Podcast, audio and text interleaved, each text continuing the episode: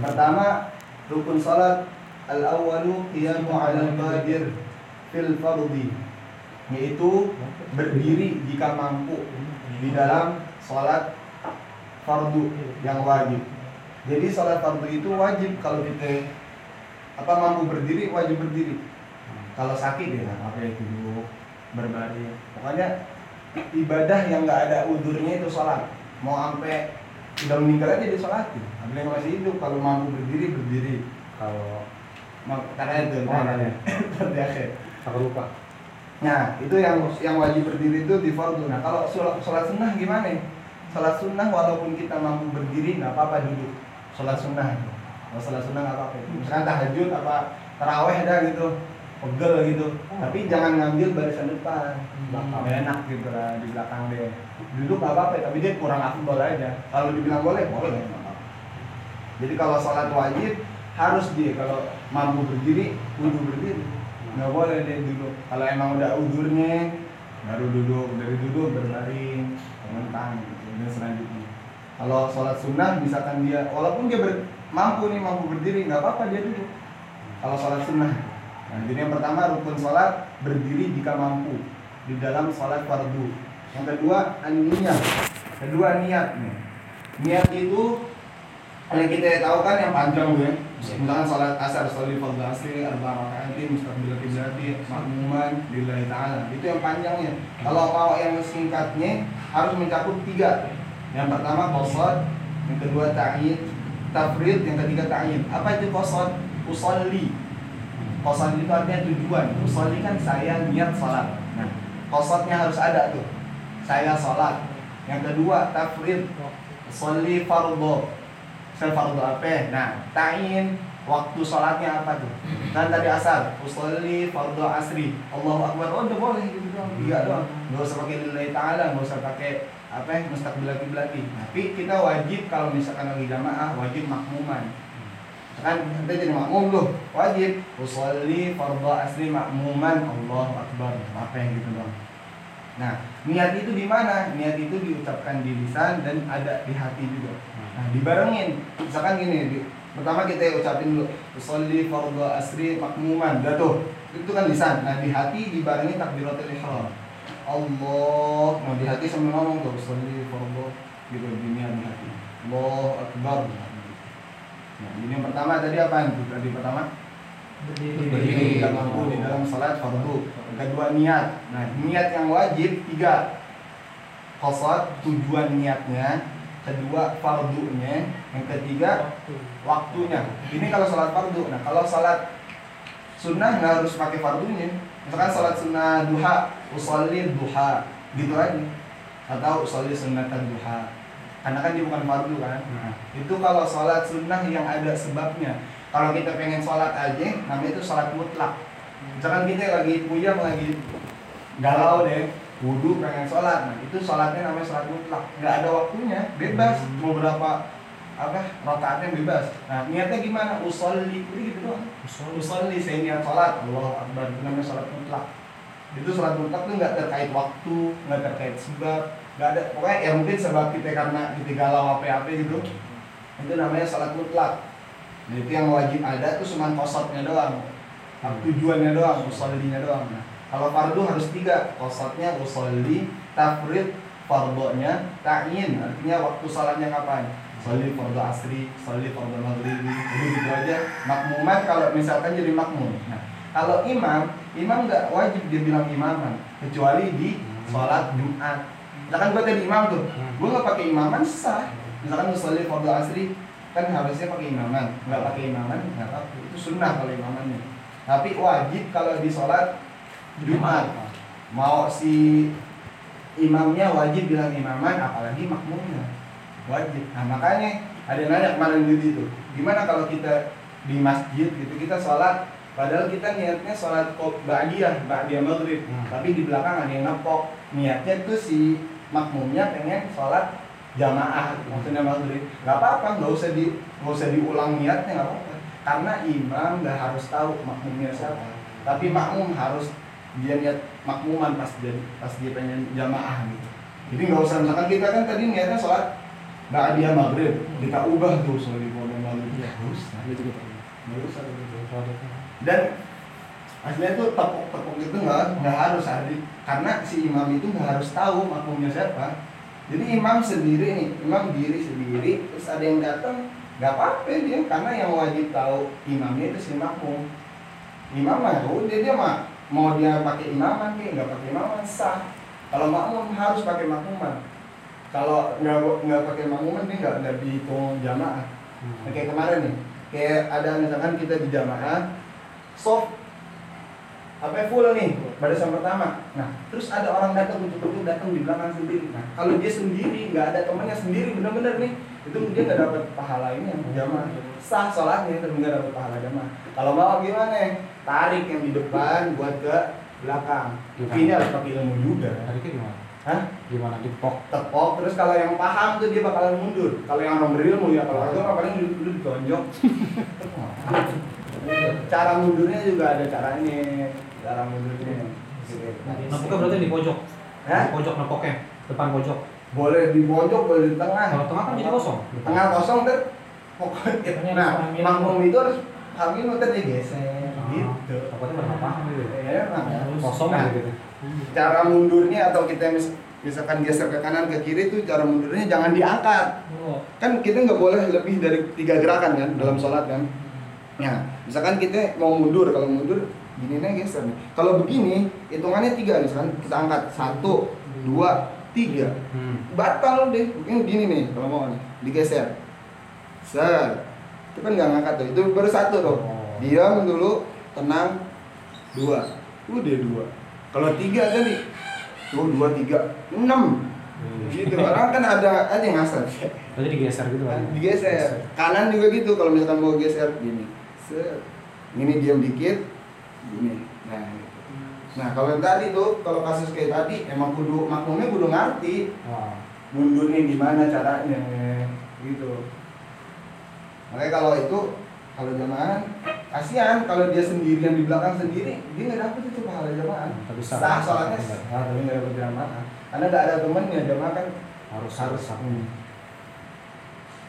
Nah yang kedua itu tadi niat. Yang ketiga takbiratul ihram. Nah takbiratul ihram apa bacaannya? Allahu Akbar. Wajib pakai bahasa Arab, nggak boleh pakai bahasa Indonesia. Gayaan kali orang Allah Maha Besar gitu, nggak boleh. Nah takbiratul ihram Allahu Akbar harus jelas. A-nya nggak boleh panjang, nggak boleh Allahu Akbar, nggak boleh. Karena kalau Allahu Akbar itu kan ada 2 A tuh, jadi alif tuh. Allahu Akbar, alif yang pertama artinya apakah. Masa dia nanya apakah Allah Maha Besar? Bahaya banget kan? Iya makanya Allahu Akbar. Nah, ba-nya juga nggak boleh panjang.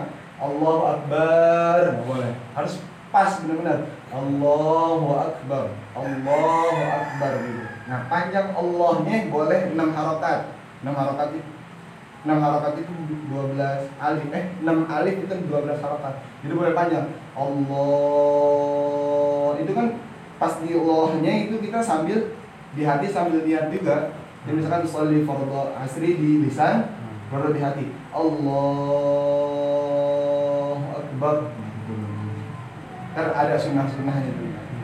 Yang ketiga tadi yang pertama berdiri jika mampu di dalam sholat fardu. Yang kedua niatnya harus minimal 3 tuh. Usholinya, fardunya, anak waktu sholatnya.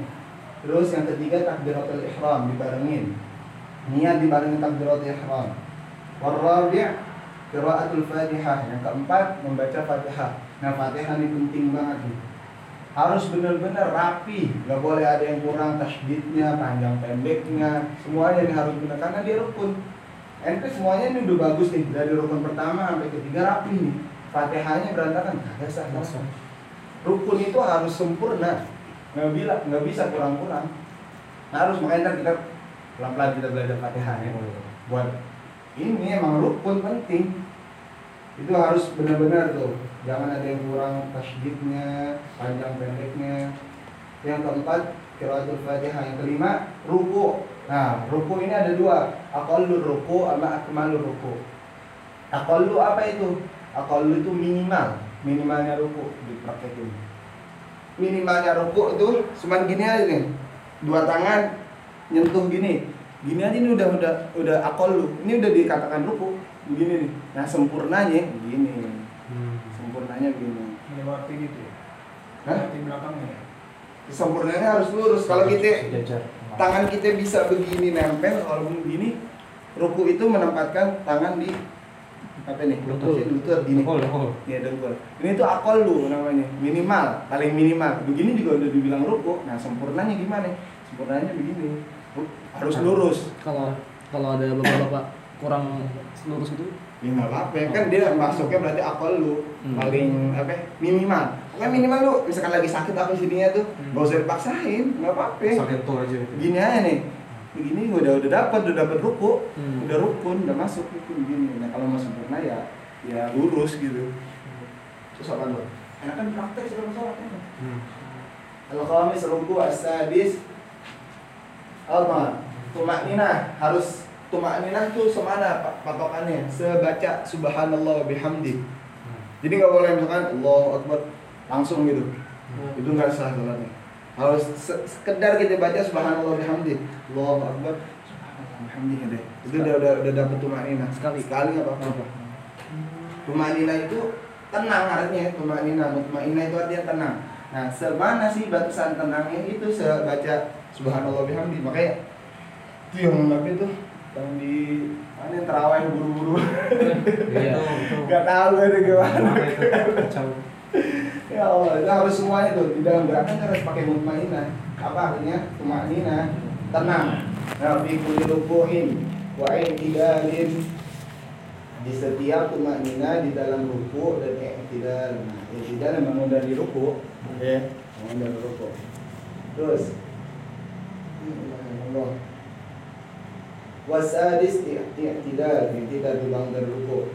Wasamin yang ke-8 sujud. Nah, sujud itu ada anggota sujud itu ada 7. Ini 2, 1, 2, 3, 4, 5, 6, 7 sama jidat. Nah, sunnah sih ada yang bilang Imam Syafi'i, ada yang bilang hidung termasuk, ada yang bilang enggak. Jadi gini, enggak harus gini semuanya. Nah, enggak boleh kita ngangkat begini, enggak boleh. Kudu semuanya kena. Itu apa ya? Rukun sujud. Ininya kudu tekuk, ini sunnah sih, sunnah, kalau kita bahas sunnahnya. Kalau mau gini juga nggak apa-apa, yang penting ininya gini, harus nempel gitu. Jidat, makanya jidat, rambut jangan sampai ini tuh, karena ini anggota sujud harus gini dah tuh, biar ini kena hidung. Makanya tuh ada yang bilang makruh kalau makanya sholat pakai masker, karena ada yang bilang hidung itu anggota sujud. Ada yang bilang agak banyak pendapat kalau kayak gitu. Kalau fikih itu luas, pendapatnya banyak. Kalau tauhid satu, kalau fikih banyak. Makanya kan apalagi lu soal apa? Umrah atau haji, gua bingung. Orang ada yang soal bagaimana biayanya. Jangan disalahin yang itu ada macam mereka masing-masing. Itu perbedaan namanya. Wasamin sujud, watasi' julusul baina sajadatain. Sujud yang ke-9 duduk di antara dua sujud. Di antara dua sujud ya. Paham kan ya? Biasa ada. Aduh. Nah nih sunnahnya begini nih kudu. Ininya kudu gini nih. Gini tekuk. Ya kalau lagi sakit enggak apa-apa ini. Sujud di antara dua sujud. Terus besok kita praktek aja lah.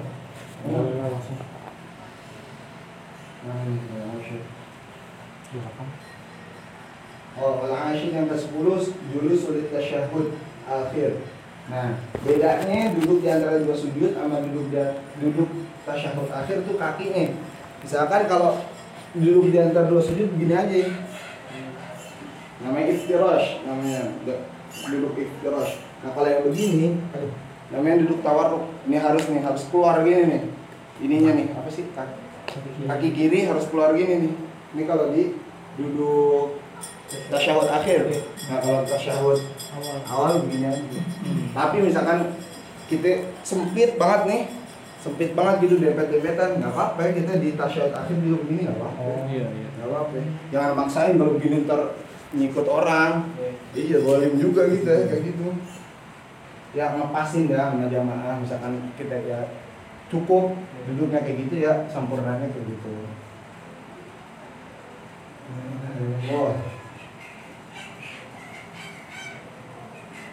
Wathani asyar as-salatu ala nabi. Oh, yang ke-12 salawat kepada nabi. Wah, ini salawat berarti rukun nih. Dan orang-orang sebelah sana tuh cuma mau pakai salawat, kagak sah salawat.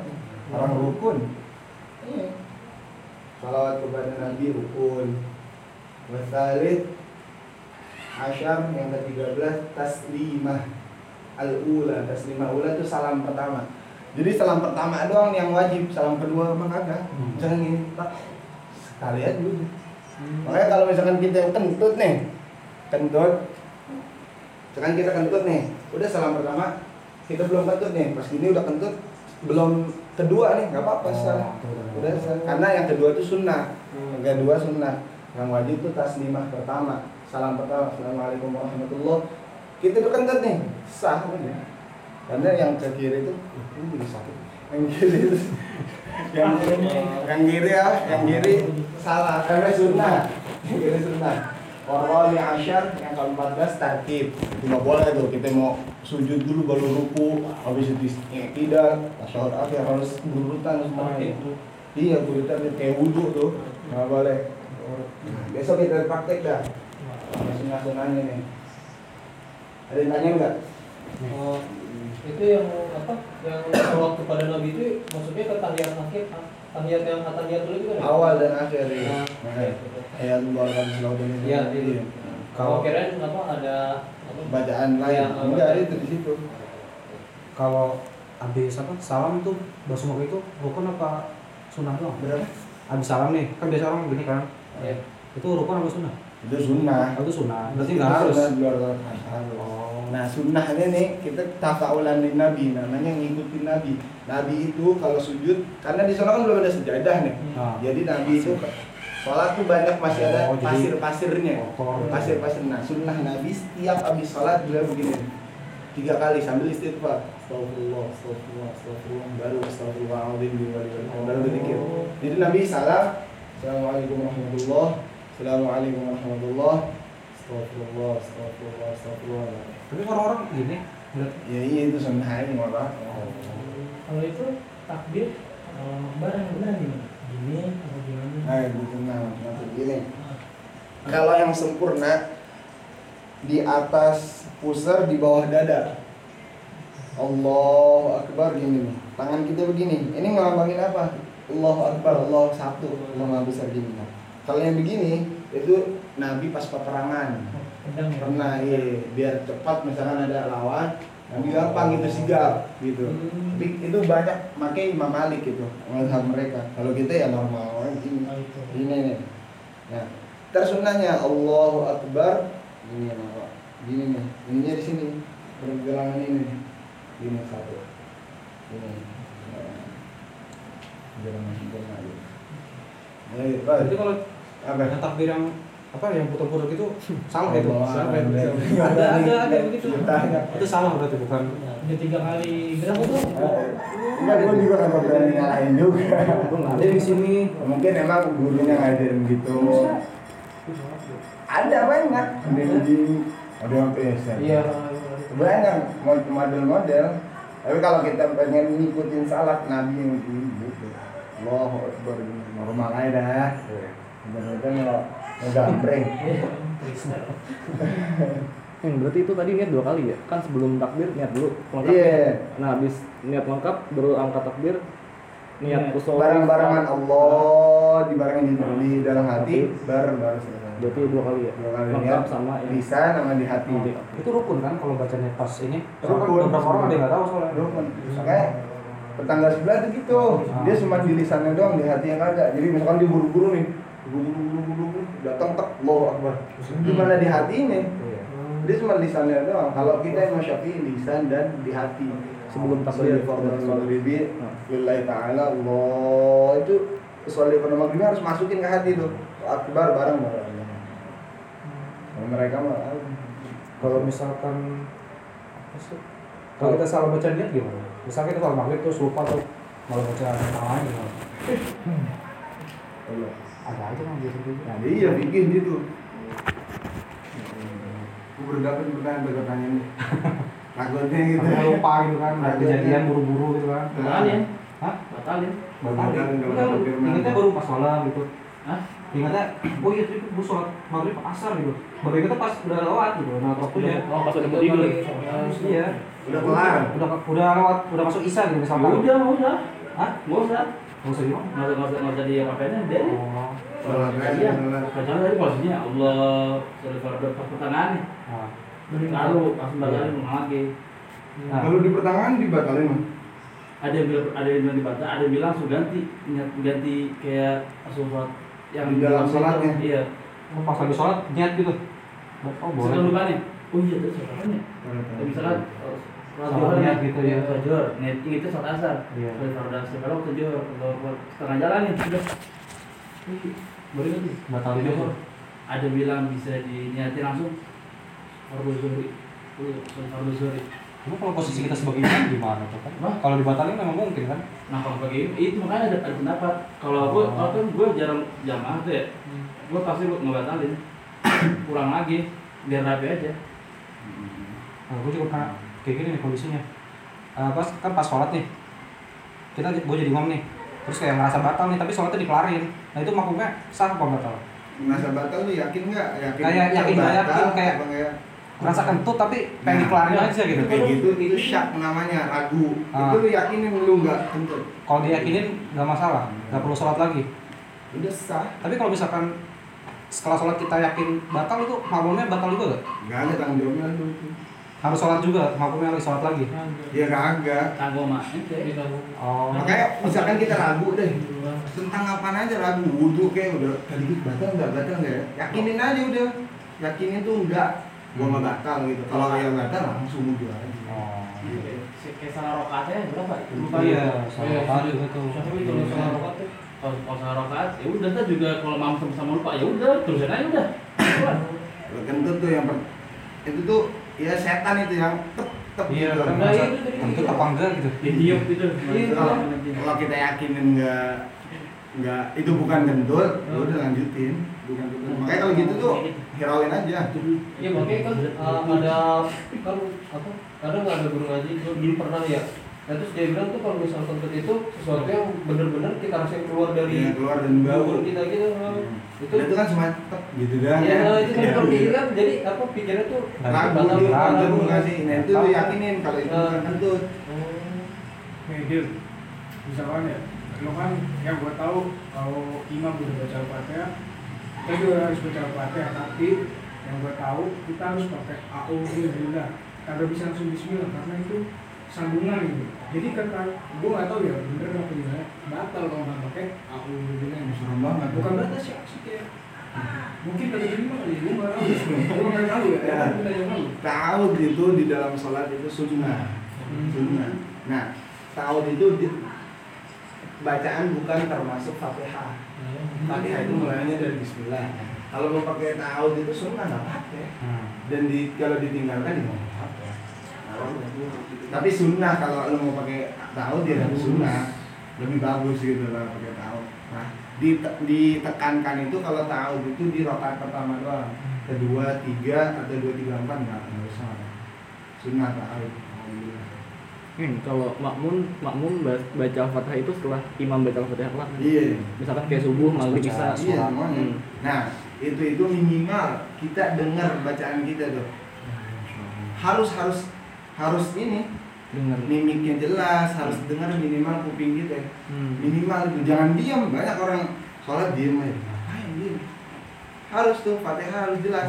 Minimal kita yang dengar sendiri. Itu udah ini banget itu minimal gitu. Nggak baca sampai pendek nggak apa-apa. Nah habis kelar kita amin. Kalau si imam belum kelar baca suratnya kita dengerin. Nggak usah kita baca Al-Fatihahnya. Nggak usah kita baca apa. Kalau yang sholat zuhur asar gitu kita baca juga. Kita baca. Kalau yang jahar yang bersuara itu kita dengerin aja. Si imam. Kalau ini baca iftitah itu sunnah kan ya? Sunnah ya. Berarti kalau kayak sholat sunnah gitu, tarawih nggak perlu baca kan ya? Langsung aja. Ya kita masbuk nih, nggak harus pakai iftitah. Buru-buru. Kita mendingan ngejar yang wajib daripada yang sunnah. Nah, Evita itu ada 3. Kalau minimal gue pernah gue pakai yang paling minimal aja dari depan. Allahu Akbar kabir, alhamdulillah kabir, subhanallah ibu kota wa asila ada wasila. Nabi pernah datang sampai situ, pernah sampai kelar. Apa aja tuh yang Ghazali bilang. Iya, itu kan kol ulama. Kalau yang Nabi ngomong di situ. Kayak ini ande doa kunut tuh. Doa kunut itu tambahan dirahmatika ya rahmat apa? Gimana itu doanya? Allahumma inni bihamdika wa afina min afina wa tawallani min tawalli wa barik lana fi ma ata'ta wa qina bi rahmatika. Itu bi rahmatika itu tambahan Imam Ghazali. Nah, Nabi tabar apa sih? Allah. Tawallani fi ma tawalli wa barik lana fi ma ata'ta wa qina syarra ma qadait. Kalau Nabi langsung wa qina syarra ma qadait. Nabi rahmatika itu tambahan dari Imam Ghazali. Imam Ghazali masyaallah beliau. Kalau nggak hafal doa kunut nih ganti. Ahsan dihafalin, lebih baik dihafalin. Kalau minimal doa kunut itu harus mencapai 3 rukunnya. 3 yang pertama pujian, kedua salawat, ketiga doa. Jadi pokoknya misalkan Allahumma shalli ala Muhammad, ya Allah ya Fattah atau ya Allah ya Ghaffar, itu desa itu udah termasuk kunut. Karena kunut cuma itu doang mencakupnya, pujian, salawat sama doa. Itu harus 3-3 mencakup. Kalau misalkan nggak hafal itu aja. Allahumma shalli ala Muhammad, ya Allah, nama Allah tuh kita puji nama Allah. Ya Allah ya Aten, ya Allah ya Tawwab, Allah Maha menerima taubat, ya Allah ya Razzaq. Apa itu? Tapi lebih baik hafalin karena apa? Doa kunut itu doa yang diajarin Nabi langsung ke Sayyidina Hasan atau Husain, nggak lupa gitu. Pokoknya di Sayyidina Hasan sama atau Husain dipanggil sama Nabi. Sini nih, ya beh cucuku kesini diajak. Nih ada doa yang bagus banget kalau kamu diamalkan pas dari sholat subuh. Nah, berarti itu kalau doa yang Nabi kasih ke ahlu baitnya, ke keluarganya itu doa sempurna, paling bagus. Makanya kita suruh ngapalin. Malah dibilang wajib, doa kunut wajib. Kunut tuh wajib. Terus tapi kalau nggak dilaksanain nggak apa-apa. Ada yang bilang pakai sujud sahwi, ada yang nggak apa-apa. Ada beberapa yang ini. Tapi kalau pelaksanaan kunut itu apa? Ada yang pas di rukuk sama yang sujud gitu ya? Iya. Di pas di yang tidak. Enggak, tapi ada yang pas sujud gitu. Mana? Sujud sahwi itu kali. Enggak. Gua rasa sujud itu lama banget kayak. Enggak itu doa. Oh. Bukan. Enggak, tapi awalnya baca kayak kunut gitu kayak Allah gitu. Iya, doa bebas kapan aja. Oh, kalau di sujud bebas. Doa. Kalau posisi kita masbuk nih, imamnya udah mau ruku nih, kita belum baca al-fatihah, belum kelar, itu langsung aja Pak. Langsung aja nggak sampai kelar apa. Cuma kan al-fatihah rukun kan. Ya kalau itu tuh perlu rukun karena lu udah ditanggung sama dia nih, sama imam. Kalau masbuk, apa-apa nggak sempurna baca. Nggak harus sampai kelar ya. Malah kalau kita terusin Fatihahnya, kita enggak dapat rukunnya, kita enggak dapat satu rakaat. Jadi mending langsung aja belum langsung aja. Ditanggung sama si imam. Terus kadang orang baru ini langsung turun gitu kan, langsung ruku. Iya. Itu udah dihitung satu rakaat itu. Udah dihitung. Yang penting si imam belum i'tidal ya. Belum habis ruku naik ya. Kalau udah i'tidal kita enggak dapat satu rakaat, kita masuk harus nambah satu rakaat. Batasnya. Terus kalau masuk tuh bagusnya kan biasanya gue nungguin nih, imamnya masih sujud nih, kadang nungguin pas bangun aja baru ikutin gitu. Enggak, bagusnya ngikutin langsung ngikutin. Gue ngikutin dulu. Tapi itu kita nggak dihitung satu rakaat ya. Iya. Karena pas bangun baru ini gitu. Dia nih duduk lapar nih, ngantuk lapar. Kita